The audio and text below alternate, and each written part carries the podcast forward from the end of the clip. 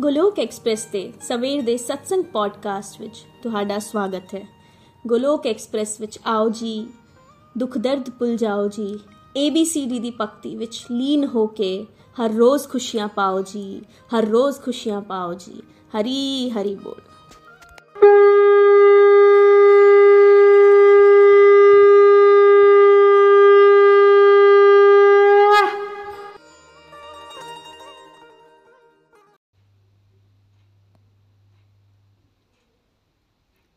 जय श्री कृष्ण चैतन्य प्रभु नित्यानंदा श्री अद्वैत गदाधार शिवासादि गौर भक्त वृंदा हरे कृष्ण हरे कृष्ण कृष्ण कृष्ण हरे हरे हरे राम हरे राम राम राम हरे हरे हरे कृष्ण हरे कृष्ण कृष्ण कृष्ण हरे हरे हरे राम हरे राम राम राम हरे हरे हरे कृष्ण हरे कृष्ण कृष्ण कृष्ण हरे हरे Hare Ram, Hare Ram, Ram Ram, Hare Hare.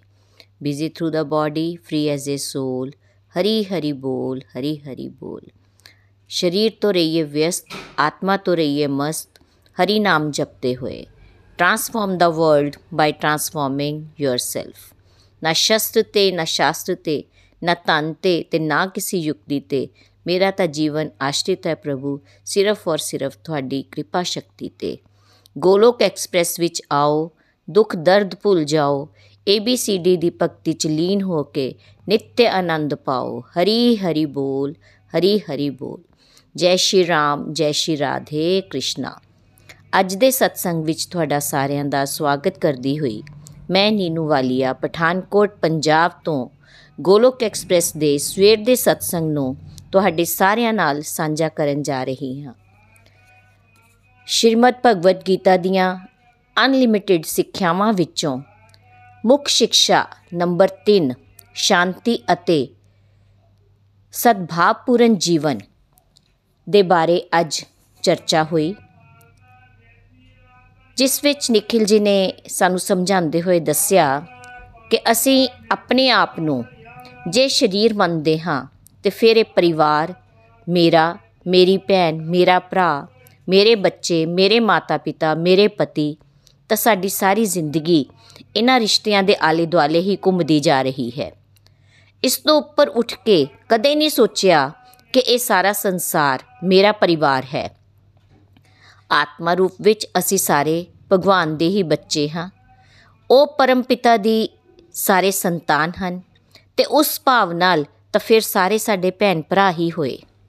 ਇਹ ਭਾਵ ਆਵੇ ਕਿ ਇਹ ਸਾਰਾ ਜਗਤ ਕਿਸ ਤਰ੍ਹਾਂ ਸ਼ਾਂਤੀਪੂਰਨ ਜੀਵਨ ਬਿਤਾ ਸਕਦਾ ਹੈ ਤਾਂ ਜੋ ਸਭ ਦੇ ਅੰਦਰ ਸਦਭਾਵ ਵਧੇ। ਹਰ ਵਿਅਕਤੀ ਭਗਤੀਮੈ ਜੀਵਨ ਜੀ ਸਕਦਾ ਹੈ।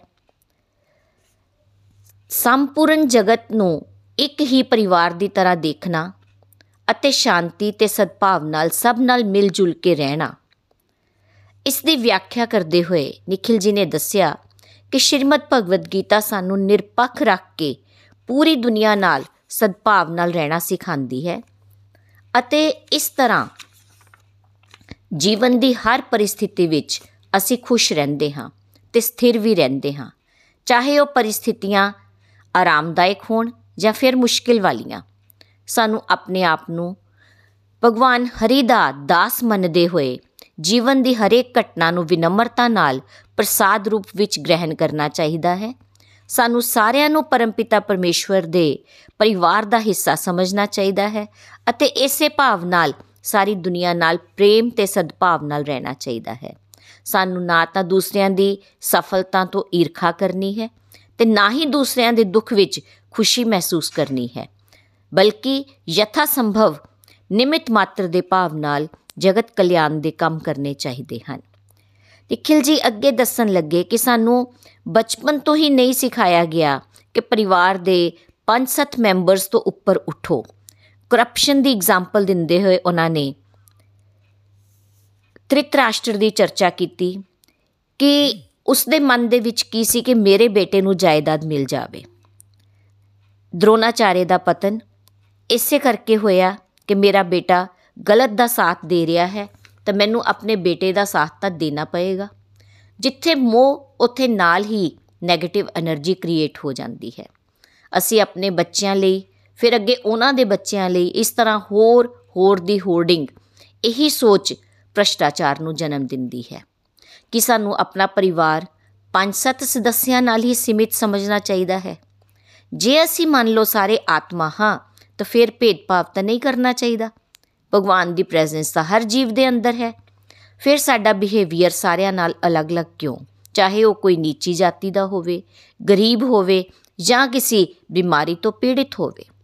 ਭਗਵਤ ਗਿਆਨ ਹਿਊਮਨ ਲੈਵਲ ਤੋਂ ਉੱਪਰ ਉੱਠ ਕੇ ਇਵਨ ਪਾਣੀ ਵਿੱਚ ਰਹਿਣ ਵਾਲੇ ਜੀਵ, ਪਸ਼ੂ ਪਕਸ਼ੀ ਕੋਈ ਵੀ ਚਾਹੇ ਉਹ ਪੇੜ ਪੌਦੇ ਹਨ, ਰਮਾਇਣ ਵਿੱਚ ਵੀ ਤਾਂ ਵਰਣਨ ਆਂਦਾ ਹੈ ਕਿ ਜਟਾਯੂ ਜੀ ਨਾਲ ਕਿਸ ਤਰ੍ਹਾਂ ਦਾ ਬਿਹੇਵ ਕੀਤਾ ਗਿਆ। ਹਨੂਮਾਨ ਜੀ ਸੁਗਰੀਵ ਆਦਿ ਉਹਨਾਂ ਦੀ ਸੈਨਾ ਚਾਹੇ ਹੋਵੇ, ਸਾਰਿਆਂ ਨੂੰ ਇੱਕ ਸਮਾਨ ਦੇਖਣਾ ਹੈ। ਸਾਰਿਆਂ ਵਿੱਚ ਹੀ ਉਸ ਇੱਕ ਪਰਮਾਤਮਾ ਦਾ ਵਾਸ ਹੈ। ਪਰ ਇੱਥੇ ਤਾਂ ਅਸੀਂ ਸਾਰੇ ਇਨਸਾਨ ਜਾਤ ਪਾਤ ਵਿੱਚ ਹੀ ਵੰਡੇ ਪਏ ਹਾਂ। ਆਪਸ ਵਿੱਚ ਹੀ ਲੜੀ ਜਾ ਰਹੇ ਹਾਂ। ਚਾਹੇ ਉਹ ਕੁਰਸੀ ਵਾਸਤੇ ਜਾਂ ਗੱਦੀ ਵਾਸਤੇ। ਟੀ-ਸ਼ਰਟ ਤਾਂ ਬੇਸ਼ੱਕ ਅਸੀਂ ਪਾ ਲੈਂਦੇ ਆ ਕਿ ਆਈ ਲਵ ਫਿਸ਼ ਪਰ ਕਹਿੰਦੇ ਹਾਂ ਕਿ ਮੱਛਲੀ ਖਾਣੀ ਹੈ।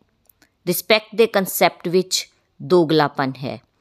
ਈਰਖਾ ਰਗ ਰਗ ਵਿੱਚ ਭਰੀ ਹੋਈ ਹੈ। ਕੋਈ ਸਾਨੂੰ ਟ੍ਰੇਨਿੰਗ ਬਚਪਨ ਤੋਂ ਨਹੀਂ ਦਿੱਤੀ ਜਾਂਦੀ ਕਿ ਹੁਣ ਸਾਨੂੰ ਈਰਖਾ ਨਹੀਂ ਕਰਨੀ ਚਾਹੀਦੀ। ਕੋਈ ਕਿਸੇ ਨੂੰ ਸੁਖੀ ਦੇਖ ਕੇ ਸੁਖੀ ਨਹੀਂ ਬਲਕਿ ਦੂਸਰੇ ਨੂੰ ਦੁਖੀ ਦੇਖ ਕੇ ਖੁਸ਼ ਹੁੰਦਾ ਹੈ। ਇੰਟਰਨਲੀ ਬਾਹਰੋਂ ਭਾਵੇਂ ਦਿਖਾਵੇ ਰੂਪ ਵਿੱਚ ਕਹਿੰਦੇ ਰਹੀਏ ਕਿ ਮੈਂ ਤੇਰੇ ਨਾਲ ਹਾਂ, ਪਰ ਮੈਜੋਰਿਟੀ ਇਸ ਤਰ੍ਹਾਂ ਦਾ ਵਿਵਹਾਰ ਕਰ ਰਹੀ ਹੈ, ਪਰ ਸਕ੍ਰਿਪਚਰ ਸਾਨੂੰ ਇਸ ਤੋਂ ਅਲੱਗ ਦੱਸਦੇ ਹਨ। ਉਹ ਈਰਖਾ, ਨਿੰਦਾ, ਚੁਗਲੀ ਤੋਂ ਦੂਰ ਰਹਿਣ ਦੀ ਸਿੱਖਿਆ ਦਿੰਦੇ ਹਨ, ਕਿਉਂਕਿ ਸਾਨੂੰ ਸਾਰਿਆਂ ਨੂੰ ਇੱਕ ਪਰਿਵਾਰ ਦੀ ਤਰ੍ਹਾਂ ਦੇਖਣਾ ਹੈ। ਪਰਿਵਾਰ ਚਾਰ ਚਾਰ ਪੰਜ ਲੋਕ ਜਾਂ 10 12 ਜਾਂ ਕਿਸੇ ਇੱਕ ਕਾਸਟ ਤੱਕ ਸੀਮਿਤ ਨਹੀਂ, ਬਲਕਿ ਬ੍ਰੌਡਰ ਕਨਸੈਪਟ ਹੈ। ਟਰੂ ਸੈਂਸ ਵਿੱਚ ਕਰਪਸ਼ਨ ਫ੍ਰੀ ਫਿਰ ਅਸੀਂ ਨਹੀਂ ਹੋ ਸਕਦੇ। ਮੇਰਾ ਜਾਂ ਮੇਰੇ ਬੱਚੇ ਦਾ ਫਾਇਦਾ ਸੋਚਦੇ ਰਵਾਂਗੇ ਤਾਂ ਅਨਫੇਅਰ ਹੋ ਜਾਵਾਂਗੇ। ਜੇ ਇਹ ਸੋਚ ਬਣ ਗਈ ਕਿ ਜਗਤ ਮੇਰਾ ਪਰਿਵਾਰ ਹੈ, ਇਹ ਸਾਰੇ ਮੇਰੇ ਭੈਣ ਭਰਾ ਹਨ, ਕੋਈ ਵੀ ਪਰਾਇਆ ਨਹੀਂ, ਤਾਂ ਦੁਕਾਨਦਾਰ ਦਾ ਆਪਣੇ ਕਸਟਮਰ ਨੂੰ ਡੀਲ ਕਰਨ ਦਾ ਤਰੀਕਾ ਹੀ ਬਦਲ ਜਾਏਗਾ। ਇੱਕ ਵਕੀਲ ਦਾ ਕੋਈ ਕਲਾਇੰਟ ਆਏਗਾ ਤਾਂ ਉਹ ਉਸ ਦੇ ਨਾਲ ਗਲਤ ਤਰੀਕੇ ਨਾਲ ਨਹੀਂ ਗੱਲ ਕਰੇਗਾ, ਉਸ ਦਾ ਗੱਲ ਕਰਨ ਦਾ ਨਜ਼ਰੀਆ ਹੀ ਬਦਲ ਜਾਵੇਗਾ। ਐਕਸਪਲੋਇਟੇਟਿਵ ਨੇਚਰ ਚੇਂਜ ਹੋ ਜਾਵੇਗੀ। ਬਹੁਤ ਜ਼ਿਆਦਾ ਸੁਧਾਰ ਹੋਣ ਦੀ ਸੰਭਾਵਨਾ ਹੈ। ਫਿਰ ਅੰਦਰੋਂ ਭਾਵੇਂ ਅਰਜ ਆਏਗੀ ਵੀ ਗਲਤ ਕਰਨ ਦੀ, ਪਰ ਰਾਮ ਅਤੇ ਰਾਵਣ ਦੋਨਾਂ ਦੀ ਲੜਾਈ ਵਿੱਚ ਜਿੱਤ ਰਾਮ ਦੀ ਹੀ ਹੋਵੇਗੀ। ਕਾਊਂਟਰ ਆਵਾਜ਼ ਆਏਗੀ ਕਿ ਨਹੀਂ, ਇਹ ਸਭ ਵੀ ਭਗਵਾਨ ਦੇ ਹੀ ਬੱਚੇ ਹਨ। ਤਾਂ ਕੰਡਕਟ ਹਰ ਇੰਡੀਵਿਜੂਅਲ ਨਾਲ ਫਿਰ ਚੰਗਾ ਹੀ ਹੋਵੇਗਾ। ਗੜਬੜੀ ਦੀ ਸੰਭਾਵਨਾ ਘਟ ਜਾਏਗੀ। ਔਰ ਇਹ ਵੀ ਅੰਦਰ ਭਾਵ ਆਏਗਾ ਕਿ ਹਰ ਇੱਕ ਦੇ ਅੰਦਰ ਭਗਵਾਨ ਦੀ ਪ੍ਰੈਜ਼ੈਂਸ ਫੀਲ ਹੋਣੀ ਸ਼ੁਰੂ ਹੋ ਜਾਵੇਗੀ। ਸ਼ਾਂਤੀ ਹੈ ਕਿ? ਸਾਡਾ ਸਭ ਦਾ ਵਿਚਾਰ ਮਟੀਰੀਅਲ ਸਕਸੈਸ ਹੀ ਸ਼ਾਂਤੀ ਹੈ। ਮਿਲਦੀ ਕਿਸ ਤਰ੍ਹਾਂ ਹੈ ਸ਼ਾਂਤੀ? ਦੋ ਪਰਸਨ ਹਨ, ਇੱਕ ਸ਼ਾਂਤ ਹੈ, ਦੂਸਰਾ ਅਸ਼ਾਂਤ। ਤੇ ਸ਼ਾਂਤੀ ਦੀ ਸੰਭਾਵਨਾ ਨਹੀਂ ਹੋ ਸਕਦੀ। ਪਰ ਜੇ ਦੋਨੋਂ ਸ਼ਾਂਤ ਹਨ, ਫਿਰ ਸ਼ਾਂਤੀ ਨਿਸ਼ਚਿਤ ਹੈ। ਤਿੰਨ ਪਰਸਨ ਏ ਬੀ ਸੀ ਤਿੰਨੋਂ ਅਸ਼ਾਂਤ ਹਨ। ਤਿੰਨੋਂ ਮੀਟਿੰਗ ਕਰ ਰਹੇ ਹਨ ਕਿ ਵਰਲਡ ਵਿੱਚ ਸ਼ਾਂਤੀ ਲਿਆਈ ਜਾਵੇ। ਤਾਂ ਕੀ ਸ਼ਾਂਤੀ ਲਿਆਈ ਜਾ ਸਕਦੀ ਹੈ। ਨਿਤਿਨ ਜੀ ਨੇ ਦੱਸਿਆ ਕਿ ਜਿੰਨੇ ਵੀ ਪੀਸ ਪ੍ਰੋਗਰਾਮ ਕੰਡਕਟ ਕੀਤੇ ਜਾਂਦੇ ਹਨ, ਉਹ ਬੁਕਿਸ਼ ਹੀ ਰਹਿ ਜਾਂਦੇ ਹਨ। ਦੇਸ਼ ਵਿੱਚ ਅਗਰੈਸ਼ਨ ਹੀ ਉਸ ਨਾਲ ਜ਼ਿਆਦਾ ਵੱਧਦਾ ਹੈ। ਰਸ਼ੀਆ ਦੀ ਐਗਜ਼ਾਮਪਲ ਦਿੱਤੀ ਗਈ ਕਿ ਪੀਸ ਪ੍ਰੋਸੈਸਸ ਲਗਾਤਾਰ ਚੱਲ ਰਹੇ ਹਨ। ਜਿਸ ਦੇ ਕੋਲ ਜ਼ਿਆਦਾ ਪਾਵਰ ਹੈ, ਉਹ ਉਸ ਦਾ ਮਿਸਯੂਜ਼ ਕਰਦਾ ਹੈ। ਇਹ ਬਿਲਕੁਲ ਠੀਕ ਹੈ ਕਿ ਜੇ ਸਾਰੇ ਹੀ ਅਸ਼ਾਂਤ ਹਨ, ਤਾਂ ਫਿਰ ਪੀਸ ਫਾਰਮੂਲਾ ਉੱਥੇ ਵਰਕ ਨਹੀਂ ਕਰੇਗਾ। ਰੋਡ ਰੈਸ਼ਿਸ ਦੀ ਗੱਲ ਕੀਤੀ ਕਿ ਦੋ ਗੱਡੀਆਂ ਜਾ ਰਹੀਆਂ ਹਨ। ਦੋਨੋਂ ਇੱਕ ਦੂਸਰੇ ਨੂੰ ਜਾਣਦੇ ਵੀ ਨਹੀਂ, ਪਰ ਹਾਰਨ ਨਾਲ ਜਾਂ ਗਾਲੀ ਗਲੋਚ ਕਰਕੇ ਅਸੀਂ ਇੱਕ ਦੂਸਰੇ ਤੇ ਆਪਣਾ ਗੁੱਸਾ ਉਤਾਰਨ ਲਈ ਹਰ ਵਕਤ ਤਿਆਰ ਰਹਿੰਦੇ ਹਾਂ। ਕਾਰਨ ਕਿ ਜੋ ਪੀਸ ਫਾਰਮੂਲਾ ਭਗਵਤ ਗੀਤਾ ਵਿੱਚ ਹੈ ਉਸ ਨੂੰ ਇਗਨੋਰ ਕੀਤਾ ਹੋਇਆ ਹੈ। ਜੇ ਦੋ ਵਿਅਕਤੀ ਭਗਵਤ ਗਿਆਨ ਲੈ ਕੇ ਸ਼ਾਂਤ ਰਹਿਣਾ ਸਿੱਖ ਰਹੇ ਹਨ, ਤਾਂ ਹੀ ਸ਼ਾਂਤੀ ਦਾ ਮਾਹੌਲ ਕ੍ਰੀਏਟ ਕੀਤਾ ਜਾ ਸਕਦਾ ਹੈ। ਸਦਭਾਵਨਾ, ਤਾਲਮੇਲ ਕਿਸ ਤਰ੍ਹਾਂ ਸਥਾਪਿਤ ਕੀਤਾ ਜਾ ਸਕੇ? ਬਿਨਾ ਜਜਮੈਂਟ ਕੀਤੇ ਹੋਏ ਕਿਸੇ ਦੀ ਗੱਲਬਾਤ ਸੁਣ ਲੈਣੀ ਚਾਹੀਦੀ ਹੈ। ਹੈਲਪਫੁਲ ਹੋਈਏ ਘਰ ਵਿੱਚ ਚਾਰ ਵਿਅਕਤੀ ਹਨ, ਚਾਰਾਂ ਦੇ ਵਿਚਾਰ ਆਪਸ ਵਿੱਚ ਨਹੀਂ ਮਿਲਦੇ, ਕਿਉਂਕਿ ਸਾਰਿਆਂ ਦੇ ਵਿੱਚ ਅਹੰਕਾਰ ਹੈ। ਕਾਮ, ਕ੍ਰੋਧ, ਵਾਸਨਾ ਅਵਗੁਣ ਭਰੇ ਹੋਏ ਹਨ, ਪਰ ਭਗਵਤ ਗਿਆਨ ਸਾਡੇ ਇਹਨਾਂ ਅਵਗੁਣਾਂ ਦਾ ਨਾਸ਼ ਕਰੇਗਾ। ਗੱਲ ਕਰਨ ਦਾ ਤਰੀਕਾ ਪੋਲਾਈਟ ਹੋਵੇਗਾ ਨੇਚਰ ਹੈਲਪਫੁਲ ਹੋਵੇਗੀ ਅਦਰਵਾਈਜ਼ ਸਾਡੀ ਨੇਚਰ ਬੜੀ ਹਾਰਸ਼ ਹੁੰਦੀ ਹੈ। ਸਾਨੂੰ ਪਤਾ ਵੀ ਨਹੀਂ ਲੱਗਦਾ ਕਿ ਕਿਸ ਤਰ੍ਹਾਂ ਦੇ ਸ਼ਬਦਾਂ ਦਾ ਉਪਯੋਗ ਅਸੀਂ ਕਰ ਲੈਂਦੇ ਹਾਂ ਅਗਿਆਨਤਾਵਸ਼। ਭਗਵਦ ਗੀਤਾ ਸਾਨੂੰ ਇੱਕ ਦੂਸਰੇ ਨਾਲ ਮਿਲ ਕੇ ਰਹਿਣਾ ਸਿਖਾਉਂਦੀ ਹੈ। ਤਾਲਮੇਲ ਬਣਾ ਕੇ ਸ਼ਾਂਤੀਪੂਰਨ ਜੀਵਨ ਕਿਸ ਤਰ੍ਹਾਂ ਜੀਣਾ ਹੈ? ਕਿੰਨੀ ਗਲਤ ਧਾਰਨਾ ਹੈ ਸਮਾਜ ਵਿੱਚ ਕਿ ਭਗਵਦ ਗੀਤਾ ਘਰ ਵਿੱਚ ਨਹੀਂ ਰੱਖਣੀ ਚਾਹੀਦੀ, ਨਹੀਂ ਤਾਂ ਘਰ ਵਿੱਚ ਝਗੜੇ ਪੈ ਜਾਣਗੇ? ਦੋਸਤੋ, ਬਲਕਿ ਭਗਵਦ ਗੀਤਾ ਪੜਨ ਨਾਲ ਸਾਡੇ ਅੰਦਰ ਦੇ ਅਵਗੁਣਾ ਦਾ ਨਾਸ਼ ਹੋਵੇਗਾ। ਸਾਡੇ ਅੰਦਰ ਸਹਿਨ ਸ਼ਕਤੀ ਆਵੇਗੀ, ਮਾਫ ਕਰਨ ਦੀ ਟੈਂਡੈਂਸੀ ਵਧੇਗੀ, ਗੱਲ ਕਰਨ ਦਾ ਸਲੀਕਾ ਆਵੇਗਾ, ਮਿਠਾਸ ਆਵੇਗੀ। ਅਧਿਆਤਮਿਕ ਦ੍ਰਿਸ਼ਟੀ ਨਾਲ ਦੇਖਾਂਗੇ ਤਾਂ ਸਾਡਾ ਇੱਕੋ ਹੀ ਪਰਮਪਿਤਾ ਪਰਮਾਤਮਾ ਹੈ, ਅਸੀਂ ਸਾਰੇ ਉਹਨਾਂ ਦੀ ਸੰਤਾਨ ਹਾਂ। ਉਹ ਇੱਕ ਹੀ ਹਨ, ਭਗਵਾਨ ਕ੍ਰਿਸ਼ਨ ਬਟ ਹਰ ਧਰਮ ਉਸ ਨੂੰ ਅਲੱਗ-ਅਲੱਗ ਨਾਮਾਂ ਨਾਲ ਪੁਕਾਰਦਾ ਹੈ। ਡਿਵਾਈਨ ਐਂਟੀਟੀ ਦੀ ਛਤਰ ਛਾਇਆ ਵਿੱਚ ਅਸੀਂ ਸਾਰੇ ਉਹਨਾਂ ਦੇ ਬੱਚੇ ਹਾਂ। ਭਗਵਾਨ ਦੁਆਰਾ ਦੱਸੇ ਗਏ ਸ਼ਾਂਤੀ ਦੇ ਸੰਦੇਸ਼ ਨੂੰ ਅੱਗੇ ਫੈਲਾਉਣਾ ਹੀ ਸਾਡਾ ਪਰਮ ਧਰਮ ਹੈ। ਇਹ ਸਾਰੀਆਂ ਟੀਚਿੰਗਸ ਭਗਵਤ ਗੀਤਾ ਤੋਂ ਹੀ ਮਿਲ ਰਹੀਆਂ ਹਨ। ਫਿਰ ਅੱਜ ਕੁਝ ਸ਼ਲੋਕਾਂ ਤੋਂ ਦੇ ਨਾਲ ਇਹਨਾਂ ਗੱਲਾਂ ਨੂੰ ਹੋਰ ਜ਼ਿਆਦਾ ਸਾਬਿਤ ਕੀਤਾ ਗਿਆ ਕਿ ਇਹ ਸੁਣੀਆਂ ਸੁਣਾਈਆਂ ਗੱਲਾਂ ਨਹੀਂ, ਬਲਕਿ ਇਹ ਭਗਵਤ ਗੀਤਾ ਵਿੱਚੋਂ ਹੀ ਲਈਆਂ ਗਈਆਂ ਹਨ। ਅਧਿਆਇ 2 ਦਾ ਸ਼ਲੋਕ ਨੰਬਰ 66 ਜਿਸ ਵਿੱਚ ਭਗਵਾਨ ਕਹਿ ਰਹੇ ਹਨ ਕਿ ਜੋ ਵਿਅਕਤੀ ਭਗਵਾਨ ਨਾਲ ਜੁੜਿਆ ਨਹੀਂ ਹੁੰਦਾ ਉਸ ਦੀ ਬੁੱਧੀ ਦਿਵਯ ਨਹੀਂ ਹੋ ਸਕਦੀ। ਅਤੇ ਨਾ ਹੀ ਉਸ ਦਾ ਮਨ ਸਥਿਰ ਹੋ ਸਕਦਾ ਹੈ। ਸਥਿਰ ਮਨ ਦੇ ਬਿਨਾ ਸ਼ਾਂਤੀ ਨਹੀਂ ਹੋ ਸਕਦੀ ਤੇ ਸ਼ਾਂਤੀ ਦੇ ਬਿਨਾ ਸੁਖ ਕਿੱਥੇ? ਵੈਰੀ ਵੈਰੀ ਕਲੀਅਰ ਪੁਆਇੰਟ ਹੈ ਕਿ ਭਗਵਾਨ ਨਾਲ ਜੁੜਨਾ ਅਸੀਂ ਪ੍ਰਾਇੋਰਟੀ ਨਹੀਂ ਬਣਾਈ। ਸੁਖ ਚਾਹੀਦਾ ਹੈ ਤਾਂ ਭਗਵਾਨ ਨਾਲ ਸਟਰੋਂਗਲੀ ਜੁੜਨਾ ਹੈ। ਤਾਂ ਹੀ ਬੁੱਧੀ ਦਿਵਯ ਹੋਵੇਗੀ, ਬੁੱਧੀ ਦਿਵਯ ਹੋਏਗੀ ਤੇ ਮਨ ਸਥਿਰ ਮੀਨ ਸਟੇਬਲ ਹੋਏਗਾ। ਜੇ ਮਨ ਸ਼ਾਂਤ ਤੇ ਸੁਖੀ ਜੀਵਨ, ਫਿਰ ਸਾਨੂੰ ਕਿਤੇ ਛੁੱਟੀਆਂ ਬਿਤਾਉਣ ਲਈ ਬਾਹਰ ਨਹੀਂ ਜਾਣਾ ਪਵੇਗਾ। ਬਲਕਿ ਘਰ ਵਿੱਚ ਹੀ ਆਪਾਂ ਸੁਖ ਪ੍ਰਾਪਤ ਕਰ ਪਾਵਾਂਗੇ। ਚਾਹੇ ਉਹ ਇੰਡੀਆ ਹੋਏ ਤਾਂ ਚਾਹੇ ਕਿਤੇ ਕੋਈ ਫੋਰਨ ਕੰਟਰੀ ਵਿੱਚ ਰਹਿੰਦਾ ਹੋਏ। ਅਧਿਆਇ 2 ਦਾ 70ਵਾਂ ਸ਼ਲੋਕ।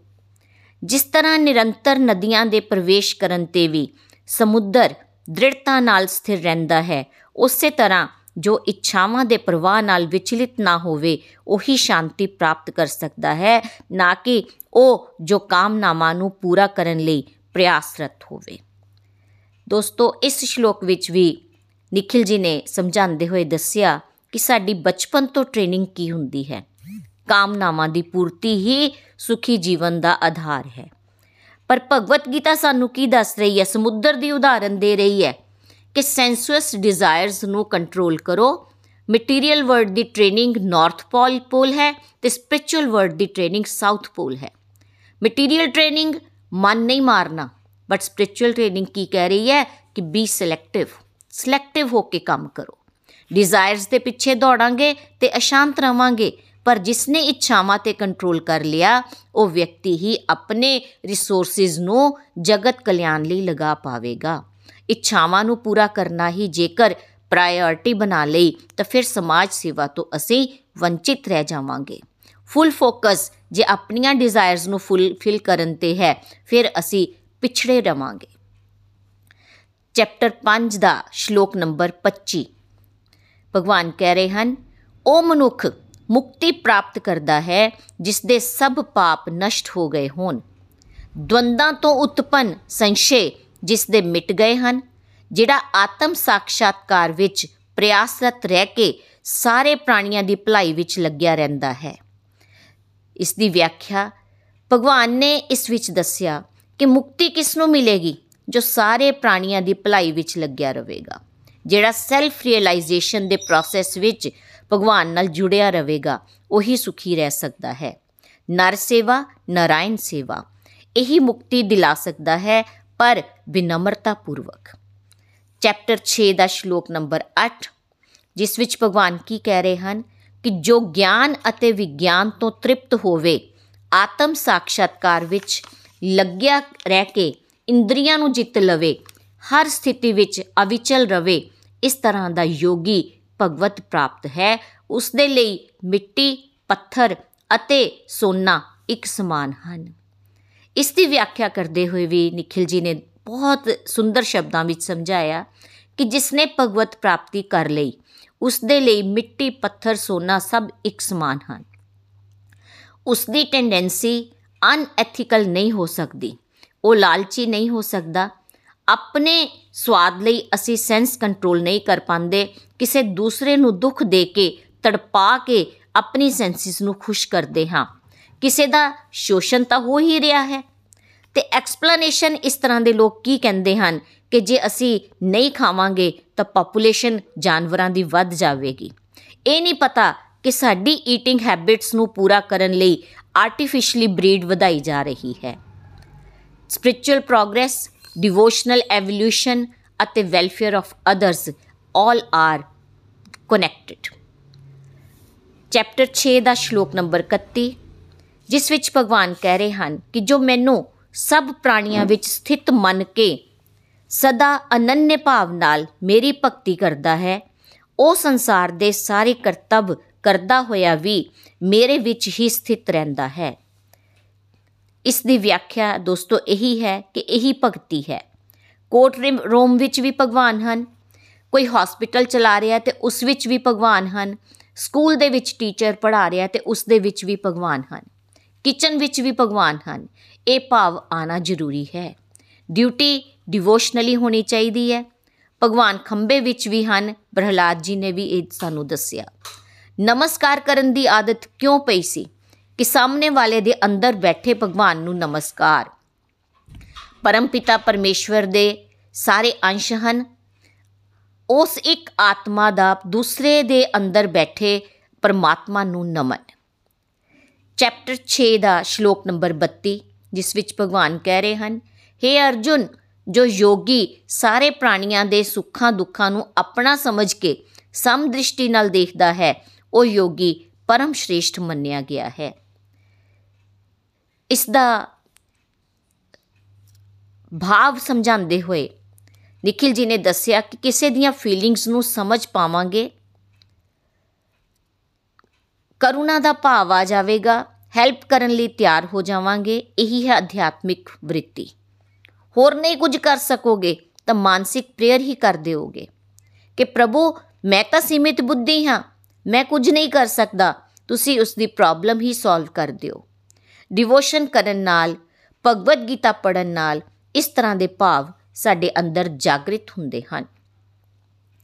ਅਧਿਆਇ 12 ਦਾ ਸ਼ਲੋਕ ਨੰਬਰ 13 ਜਿਸ ਵਿੱਚ ਭਗਵਾਨ ਕਹਿ ਰਹੇ ਹਨ ਕਿ ਜੋ ਕਿਸੇ ਪ੍ਰਾਣੀ ਨਾਲ द्वेष ਨਾ ਰੱਖਦਾ ਹੋਵੇ ਸਾਰਿਆਂ ਨਾਲ ਮਿੱਤਰਤਾ ਅਤੇ ਦਇਆ ਦਾ ਹੀ ਵਰਤਾਵ ਕਰਦਾ ਹੈ ਜੋ ਮਮਤਾ ਅਤੇ ਹੰਕਾਰ ਨੂੰ ਮਿਟਾ ਕੇ ਸੁਖ ਦੁੱਖ ਵਿੱਚ ਸਮ ਅਤੇ ਖਸ਼ਮਾਸ਼ੀਲ ਹੈ ਐਸਾ ਭਗਤ ਮੈਨੂੰ ਪਿਆਰਾ ਹੈ ਭਗਵਦ ਗੀਤਾ ਪੜ੍ਹ ਕੇ ਦੋਸਤੋ ਲੱਗ ਰਿਹਾ ਹੈ ਕਿ ਸਾਨੂੰ ਭਗਵਾਨ ਦੇ ਫੇਵਰਿਟ ਭਗਤ ਬੰਨਣਾ ਹੈ ਜਿਸ ਤਰ੍ਹਾਂ ਕਦੀ ਸਾਨੂੰ ਸਕੂਲ ਵਿੱਚ ਵੀ ਲੱਗਦਾ ਸੀ ਕਿ ਮੈਂ ਫੇਵਰਿਟ ਸਟੂਡੈਂਟ ਬਣ ਜਾਵਾਂ ਜੋ ਕਿਸੇ ਨਾਲ द्वेष ਨਹੀਂ ਕਰਦਾ ਕਿਸੇ ਨਾਲ ਪੁਰਾਣੀ ਖੁੰਦਕ ਬਣਾ ਕੇ ਨਾ ਰੱਖਦਾ ਹੋਵੇ ਸਾਰਿਆਂ ਨਾਲ ਦਇਆ ਤੇ ਮਿੱਤਰਤਾ ਦਾ ਭਾਵ ਰੱਖਦਾ ਹੈ ਅਹੰਕਾਰ ਦਾ ਤਿਆਗ ਕਰਦਾ ਹੈ ਕੋਈ ਮੇਰੀਆਂ ਬੁਰਾਈਆਂ ਮੈਨੂੰ ਦੱਸ ਰਿਹਾ ਹੈ ਤਾਂ ਉਸ ਦੇ ਨਾਲ द्वेष ਨਹੀਂ ਬਲਕਿ ਉਸ ਦਾ ਸ਼ੁਕਰਗੁਜ਼ਾਰ ਹੋਣਾ ਹੈ ਕਿ ਇਸ ਦੇ ਦੱਸਣ ਨਾਲ ਮੈਂ ਪਰਮਾਤਮਾ ਨਾਲ ਜੁੜ ਗਿਆ ਮੇਰੇ ਅੰਦਰ ਵੀ ਨਮਰਤਾ ਆ ਗਈ। ਉਹ ਸਾਰੇ ਤਾਂ ਮੇਰੇ ਟਰੂ ਵੈਲ ਵਿਸ਼ਰਸ ਹਨ, ਜਿਹੜੇ ਮੈਨੂੰ ਸਿੱਧੇ ਰਸਤੇ ਤੇ ਲਿਆ ਰਹੇ ਹਨ। ਗ੍ਰਜਿਸ ਖਤਮ ਤੇ ਮਾਫ ਕਰਨ ਦੀ ਟੈਂਡੈਂਸੀ ਵਧੇਗੀ। ਇਸ ਤਰ੍ਹਾਂ ਕਦੇ ਨਹੀਂ ਹੋ ਸਕਦਾ ਕਿ ਕੋਈ ਸਾਡੇ ਨਾਲ ਗਲਤ ਨਾ ਕਰੇ, ਪਰ ਫਿਰ ਵੀ ਉਸ ਨੂੰ ਮਾਫ ਕਰ ਦੇਣਾ। ਇਹ ਸੋਚ ਕੇ ਕਿ ਟੂ ਆਰ ਇਸ ਹਿਊਮਨ ਕਿ ਮਨੁੱਖ ਗਲਤੀਆਂ ਦਾ ਪੁਤਲਾ ਹੈ। ਅਧਿਆਇ 12 ਦਾ ਸ਼ਲੋਕ ਨੰਬਰ 15 ਜਿਸ ਵਿੱਚ ਭਗਵਾਨ ਦੱਸਦੇ ਹਨ ਕਿ ਜਿਸ ਨਾਲ ਕਿਸੇ ਪ੍ਰਾਣੀ ਨੂੰ ਕਸ਼ਟ ਨਹੀਂ ਹੁੰਦਾ ਅਤੇ ਜੋ ਆਪ ਵੀ ਕਿਸੇ ਪ੍ਰਾਣੀ ਤੋਂ ਵਿਚਲਿਤ ਨਹੀਂ ਹੁੰਦਾ ਅਤੇ ਜੋ ਹਰਸ਼, ਸ਼ੋਕ, ਭੈ ਅਤੇ ਚਿੰਤਾ ਤੋਂ ਮੁਕਤ ਹੈ, ਉਹ ਮੈਨੂੰ ਅਤਿਅੰਤ ਪ੍ਰਿਯ ਹੈ। ਦੂਸਰਿਆਂ ਨੂੰ ਦੁੱਖ ਦੇਣ ਦੀ ਟੈਂਡੈਂਸੀ ਜਿਸ ਦੀ ਖਤਮ ਹੋ ਜਾਂਦੀ ਹੈ, ਬੁਲਿੰਗ ਨਹੀਂ ਕਰਦੇ, ਸਾਰਿਆਂ ਨਾਲ ਚੰਗਾ ਵਿਵਹਾਰ ਕਰਦੇ ਹਨ। ਤੁਸੀਂ ਤਾਂ ਕਿਸੇ ਨੂੰ ਤੰਗ ਨਹੀਂ ਕਰ ਰਹੇ, ਪਰ ਇਹ ਗਾਰੰਟੀ ਨਹੀਂ ਕਿ ਕੋਈ ਤੁਹਾਨੂੰ ਤੰਗ ਨਹੀਂ ਕਰੇਗਾ। ਮੈਂ ਵੈਜੀਟੇਰੀਅਨ ਹਾਂ, ਪਰ ਸ਼ੇਰ ਤਾਂ ਨਾਨ ਵੈਜੀਟੇਰੀਅਨ ਹੈ। ਉਸਦੇ ਸਾਹਮਣੇ ਜੇ ਮੈਂ ਚਲਾ ਗਿਆ, ਤਾਂ ਉਹ ਤਾਂ ਮੈਨੂੰ ਖਾਏਗਾ ਹੀ ਖਾਏਗਾ। ਇਹ ਕਦੀ ਹੋ ਹੀ ਨਹੀਂ ਸਕਦਾ ਕਿ ਮੈਂ ਭਗਵਤ ਗੀਤਾ ਪੜ੍ਹਨੀ ਸ਼ੁਰੂ ਕੀਤੀ, ਤਾਂ ਦੂਸਰੇ ਜਿਹੜੇ ਨਹੀਂ ਪੜ੍ਹ ਰਹੇ, ਉਹ ਮੇਰੇ ਤੇ ਫੁੱਲ ਵਰਸਾਣਗੇ। ਨਹੀਂ, ਉਹਨਾਂ ਦੀ ਟੈਂਡੈਂਸੀ ਤਾਂ ਉਹੀ ਰਹੇਗੀ ਜਿਹੜੀ ਉਹਨਾਂ ਦੀ ਪਹਿਲੇ ਸੀ। ਪਰ ਮੈਂ ਭਗਵਦ ਗੀਤਾ ਦਾ ਸਟੂਡੈਂਟ ਹਾਂ, ਤਾਂ ਮੈਂ ਉਹਨਾਂ ਦੀਆਂ ਗੱਲਾਂ ਤੋਂ ਵਿਚਲਿਤ ਨਾ ਹੋਵਾਂ। ਦੁਨੀਆ ਮੇਰੇ ਨਾਲ ਗਲਤ ਕਰ ਰਹੀ ਹੈ, ਤਾਂ ਕਿ ਮੈਂ ਵੀ ਉਹਨਾਂ ਨਾਲ ਗਲਤ ਹੀ ਕਰਾਂ? ਟਿਟ ਫॉर ਟੈਟ ਵਾਲਾ ਭਾਵ ਖਤਮ ਹੋ ਜਾਵੇ। ਲੈਟ ਗੋ ਦਾ ਭਾਵ ਆ ਜਾਵੇ, ਜਾਣ ਦਿਓ, ਗੱਲ ਖਤਮ ਕਰੋ, ਇੱਥੇ ਹੀ। ਜੇ ਇਹ ਭਾਵ ਨਹੀਂ ਰੱਖਾਂਗੇ, ਜਾਂ ਗ੍ਰੀਵੈਂਸਿਸ ਜਾਂ ਗ੍ਰਜਿਸ ਬਣਾ ਕੇ ਰੱਖਾਂਗੇ ਤਾਂ ਡਿਮੋਸ਼ਨ ਹੋਣ ਦੇ ਚਾਂਸਸ ਵੱਧ ਜਾਣਗੇ। ਗ੍ਰੰਥ ਸਾਨੂੰ ਭਗਵਦ ਗੀਤਾ ਡਿਟੈਚਮੈਂਟ ਸਿਖਾਉਂਦੀ ਹੈ। ਪਾਸਟ ਦੀਆਂ ਗਲਤੀਆਂ ਦਾ ਰਿਜ਼ਲਟ ਮੈਨੂੰ ਮਿਲ ਗਿਆ। ਹੁਣ ਹੋਰ ਪੁਰਾਣੀਆਂ ਫਾਈਲਸ ਨਹੀਂ ਖੋਲਣੀਆਂ ਇਸ ਨੂੰ ਇੱਥੇ ਹੀ ਖਤਮ ਕਰ ਦਿਓ। ਚੁੱਪਚਾਪ ਭਜਨ ਕਰੋ। ਉਹਨਾਂ ਲਈ ਵੀ ਪ੍ਰਾਰਥਨਾ ਕਰ ਦਿਓ। ਫਿਰ ਹੀ ਟਰੂ ਸੈਂਸ ਵਿੱਚ ਅਸੀਂ ਸੇਵਕ ਬਣ ਸਕਦੇ ਹਾਂ। ਅੱਜ ਸਮਾਜ ਵਿੱਚ ਇਸੇ ਤਰ੍ਹਾਂ ਦੇ ਹਿਊਮਨਸ ਦੀ ਰਿਕੁਆਇਰਮੈਂਟ ਹੈ। ਇਸ ਤਰ੍ਹਾਂ ਦੀਆਂ ਕੁਆਲਿਟੀਆਂ ਇਨਕਲਕੇਟ ਤਾਂ ਹੀ ਹੋ ਸਕਦੀਆਂ ਹਨ ਜੇ ਅਸੀਂ ਭਗਵਦ ਗੀਤਾ ਪੜ੍ਹ ਰਹੇ ਹਾਂ ਤੇ ਉਸ ਨੂੰ ਸਮਝ ਕੇ ਆਪਣੇ ਜੀਵਨ ਵਿੱਚ ਉਤਾਰ ਵੀ ਪਾ ਰਹੇ ਹਾਂ। ਕੋਈ ਕ੍ਰਿਟਿਸਾਈਜ਼ ਕਰ ਰਿਹਾ, ਕਰਨ ਦਿਓ। ਕੋਈ ਐਪਰੀਸ਼ੀਏਟ ਨਹੀਂ ਕਰ ਰਿਹਾ, ਨਾ ਸਹੀ, ਇਹਨਾਂ ਸਾਰੇ ਕਨਸੈਪਟ ਤੋਂ ਉੱਪਰ ਉੱਠਣ ਦਾ ਪ੍ਰਯਾਸ ਕਰੀਏ। ਮੈਂ ਤਾਂ ਸ਼੍ਰੀ ਹਰੀ ਦਿਨ ਨੂੰ ਖੁਸ਼ ਕਰਨ ਦੀ ਕੋਸ਼ਿਸ਼ ਕਰਾਂ, ਆਪਣੀਆਂ ਸਾਰੀਆਂ ਐਕਟੀਵਿਟੀਆਂ ਨੂੰ ਪੋਜ਼ਿਟਿਵਲੀ ਕਰਨ ਦੀ ਕੋਸ਼ਿਸ਼ ਕਰੀਏ। Practice makes a man perfect ਪੂਰੇ ਵਰਲਡ ਦੀ ਇੱਕ ਫੈਮਿਲੀ ਦੀ ਤਰ੍ਹਾਂ ਹੀ ਪ੍ਰਸ਼ੰਸਾ ਕਰੀਏ। ਆਪ ਵੀ ਸ਼ਾਂਤੀ ਨਾਲ ਰਹੀਏ ਤੇ ਯਥਾ ਸੰਭਵ ਪ੍ਰਯਾਸ ਦੂਸਰਿਆਂ ਨੂੰ ਵੀ ਸ਼ਾਂਤੀ ਵੰਡਣ ਵਿੱਚ ਹੈਲਪ ਕਰ ਸਕੀਏ। ਕਿਸੇ ਨੂੰ ਕੁਝ ਕਹਿ ਵੀ ਦਿੱਤਾ ਤੇ ਇਗਨੋਰ ਕਰੀਏ ਅਤੇ ਕਈ ਵਾਰ ਤੁਹਾਡੇ ਐਕਸ਼ਨਸ ਤੋਂ ਦੂਸਰੇ ਲੋਕ ਵੀ ਟਰਾਂਸਫਾਰਮ ਹੋਣਾ ਸ਼ੁਰੂ ਹੋ ਜਾਣਗੇ। ਗੋਲੋਕ ਐਕਸਪ੍ਰੈਸ ਵਿੱਚ ਬਹੁਤ ਸਾਰੀਆਂ ਜਿਉਂਦੀਆਂ ਜਾਗਦੀਆਂ ਉਦਾਹਰਨਾਂ ਮਿਲਣਗੀਆਂ। ਅੱਜ ਤਾਂ ਹੀ ਗੋਲੋਕ ਐਕਸਪ੍ਰੈਸ ਦਾ ਪ੍ਰਚਾਰ ਪ੍ਰਸਾਰ ਵੱਡੇ ਸਤਰ ਤੇ ਹੋ ਪਾ ਰਿਹਾ ਹੈ। ਸਕਾਰਾਤਮਕ ਭਗਤੀਮੈ ਸਮਾਜ ਦਾ ਨਿਰਮਾਣ ਹੋ ਰਿਹਾ ਹੈ। ਜੇਕਰ ਫਾਈਨਾਂਸ ਜਾਂ ਪ੍ਰਾਪਰਟੀ ਤੇ ਹੀ ਫੋਕਸ ਕਰਦੇ ਰਹੇ, ਤਾਂ ਸਮਾਜ ਦੀ ਦੁਰਦਸ਼ਾ ਇਸ ਤੋਂ ਵੀ ਜ਼ਿਆਦਾ ਹੋਣ ਵਾਲੀ ਹੈ। ਇਸ ਨੂੰ ਕੋਈ ਰੋਕ ਨਹੀਂ ਪਾਏਗਾ। ਦੋਸਤੋ, ਅਗਲੀ ਜਨਰੇਸ਼ਨ ਲਈ ਪੈਸਾ ਛੱਡਣ ਦੀ ਲੋੜ ਨਹੀਂ, ਬਲਕਿ ਉਹਨਾਂ ਨੂੰ ਵੈਲਿਊਜ਼ ਦੇਣ ਦੀ ਜ਼ਰੂਰਤ ਹੈ। ਹੈਲਦੀ ਨੇਚਰ, ਨਿਸਵਾਰਥ ਭਾਵ ਨਾਲ ਸੇਵਾ ਕਰਨਾ। ਸੋਚ ਇਹੀ ਹੈ ਕਿ ਸਾਡੇ ਸਾਰਿਆਂ ਦੇ ਇੱਕ ਹੀ ਪਿਤਾ ਹਨ, ਉਹ ਹਨ ਭਗਵਾਨ ਸ਼੍ਰੀ ਕ੍ਰਿਸ਼ਨ। ਇਹ ਭਾਵ ਹੋਵੇਗਾ ਤਾਂ ਸਾਰਿਆਂ ਨਾਲ ਗੱਲ ਕਰਨ ਦਾ ਤਰੀਕਾ, ਉਹਨਾਂ ਨਾਲ ਡੀਲ ਕਰਨ ਦਾ ਤਰੀਕਾ ਹੀ ਬਦਲ ਜਾਵੇਗਾ। Only then we can create happy and healthy society harmonious society ਅੱਜ ਦਾ ਸਤਸੰਗ ਦੋਸਤੋ ਇਨਸਾਈਟਫੁਲ ਸਤਸੰਗ ਸੀ। ਬਹੁਤ ਕਲੈਰਿਟੀ ਮੈਨੂੰ ਵੀ ਇਹਨਾਂ ਗੱਲਾਂ ਤੋਂ ਹੋਈ ਕਿ ਅਸੀਂ ਸਾਰੇ ਸੁਖੀ, ਸ਼ਾਂਤੀ ਭਰਿਆ ਜੀਵਨ ਜਿਉਣਾ ਚਾਹੁੰਦੇ ਹਾਂ। ਡਿਜ਼ਾਇਰ ਸਾਡੇ ਸਾਰਿਆਂ ਦੇ ਅੰਦਰ ਹੈ। ਸੁਖ, ਸ਼ਾਂਤੀ ਕਿਸ ਤਰ੍ਹਾਂ ਮਿਲੇ? ਵਰਲਡ ਨੂੰ ਕਿਸ ਤਰ੍ਹਾਂ ਇੱਕ ਨਜ਼ਰ ਨਾਲ ਦੇਖਿਆ ਜਾਵੇ? ਭਗਵਦ ਗੀਤਾ ਦੇ ਕੁਝ ਸ਼ਲੋਕਾਂ ਤੋਂ ਆਪਾਂ ਅੱਜ ਸਮਝ ਪਾਏ। ਇਹਨਾਂ ਪ੍ਰਿੰਸੀਪਲਸ ਨੂੰ ਆਪਣੇ ਜੀਵਨ ਵਿੱਚ ਉਤਾਰੀਏ। ਗੋਲੋਕ ਐਕਸਪ੍ਰੈਸ ਦਾ ਮੰਚ ਸਾਰਿਆਂ ਲਈ ਪ੍ਰੇਅਰ ਕਰਦਾ ਹੈ ਕਿ ਤੁਸੀਂ ਕਿਸੇ ਨਾ ਕਿਸੇ ਮਾਧਿਅਮ ਤੋਂ ਭਗਵਦ ਗੀਤਾ ਜ਼ਰੂਰ ਪੜੋ ਤੇ ਆਪਣੇ ਜੀਵਨ ਵਿੱਚ ਉਤਾਰਨ ਦਾ ਪ੍ਰਯਾਸ ਵੀ ਕਰੋ। ਇਹ ਜੀਵਨ ਜਿਉਣ ਦੀ ਕਲਾ ਤੇ ਮਰਨ ਦੀ ਕਲਾ ਵੀ ਸਿਖਾਉਂਦੀ ਹੈ। ਪੀਸਫੁਲ, ਹੈਲਦੀ ਸੁਸਾਇਟੀ ਕਿਸ ਤਰ੍ਹਾਂ ਬਣੇਗੀ, ਉਹ ਵੀ ਸਾਨੂੰ ਭਗਵਦ ਗੀਤਾ ਹੀ ਸਿਖਾ ਰਹੀ ਹੈ। ਵਰਲਡ ਵੈਲਫੇਅਰ ਵਿੱਚ ਕਿਸ ਤਰ੍ਹਾਂ ਪ੍ਰੋਗਰੈਸ ਕਰ ਸਕੀਏ? ਜੋ ਸਾਡੇ ਅੰਦਰ ਹੋਏਗਾ, ਉਹੀ ਡਿਲੀਵਰ ਕਰ ਪਾਵਾਂਗੇ। ਸਟਾਰਟਿੰਗ ਆਪਣੇ ਆਪ ਤੋਂ ਹੀ ਕਰਨੀ ਹੈ। ਚੇਂਜਸ ਮੈਂ ਵੀ ਆਪਣੇ ਜੀਵਨ ਵਿੱਚ ਐਨਾਲਾਈਜ਼ ਕਰ ਪਾ ਰਹੀ ਸੀ ਕਿ ਸਾਨੂੰ ਮੋਹ ਤੋਂ ਉੱਪਰ ਉੱਠਣਾ ਹੈ। ਸਾਡਾ ਲਕਸ਼ ਭਗਵਾਨ ਨੂੰ ਪਾਣਾ ਹੈ। ਬਸ ਆਪਣੇ ਉੱਪਰ ਬਲੇਸਿੰਗਸ ਨੂੰ ਕਾਊਂਟ ਕਰੀਏ ਤੇ ਆਤਮਾ ਦੇ ਕਨਸੈਪਟ ਨੂੰ ਸਮਝ ਕੇ ਇਹਨਾਂ ਗੱਲਾਂ ਨੂੰ ਆਪਣੇ ਜੀਵਨ ਵਿੱਚ ਉਤਾਰਨ ਦੀ ਕੋਸ਼ਿਸ਼ ਕਰੀਏ। ਇਹ ਇੱਕ ਦਿਨ ਦਾ ਪ੍ਰੋਸੈਸ ਤਾਂ ਹੈ ਨਹੀਂ ਹੈ। ਹੌਲੀ ਹੌਲੀ ਪਹਿਲੇ ਸਤਸੰਗ ਸੁਣੀਏ, ਫਿਰ ਆਪਣੀ ਸਾਧਨਾ ਨੂੰ ਵਧਾਈਏ।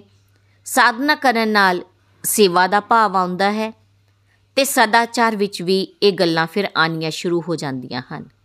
ਬਸ ਥੋੜੀ ਮਿਹਨਤ ਦੀ ਜ਼ਰੂਰਤ ਹੈ। ਹਰੇ ਕ੍ਰਿਸ਼ਨ ਹਰੇ ਕ੍ਰਿਸ਼ਨ ਕ੍ਰਿਸ਼ਨ ਕ੍ਰਿਸ਼ਨ, ਹਰੇ ਹਰੇ ਹਰੇ ਰਾਮ ਹਰੇ ਰਾਮ ਰਾਮ ਰਾਮ, ਹਰੇ ਹਰੇ। ਹਰੀ ਹਰੀ ਬੋਲ, ਹਰੀ ਹਰੀ ਬੋਲ। ਗੋਲੋਕ ਐਕਸਪ੍ਰੈਸ ਦੇ ਨਾਲ ਜੁੜਨ ਲਈ ਤੁਸੀਂ ਸਾਡੇ ਈਮੇਲ ਐਡਰੈਸ info@golokexpress.org ਦੇ ਰਾਹੀਂ ਸੰਪਰਕ ਕਰ ਸਕਦੇ ਹੋ ਜਾਂ ਸਾਡੇ WhatsApp ਜਾਂ Telegram ਨੰਬਰ 7018026821 ਨਾਲ ਵੀ ਜੁੜ ਸਕਦੇ ਹੋ। ਤੁਸੀਂ ਸਾਡੇ ਨਾਲ ਫੇਸਬੁੱਕ ਪੇਜ ਜਾਂ YouTube ਚੈਨਲ ਦੇ ਰਾਹੀਂ ਵੀ ਜੁੜ ਸਕਦੇ ਹੋ। ਹਰੀ ਹਰੀ ਬੋਲ।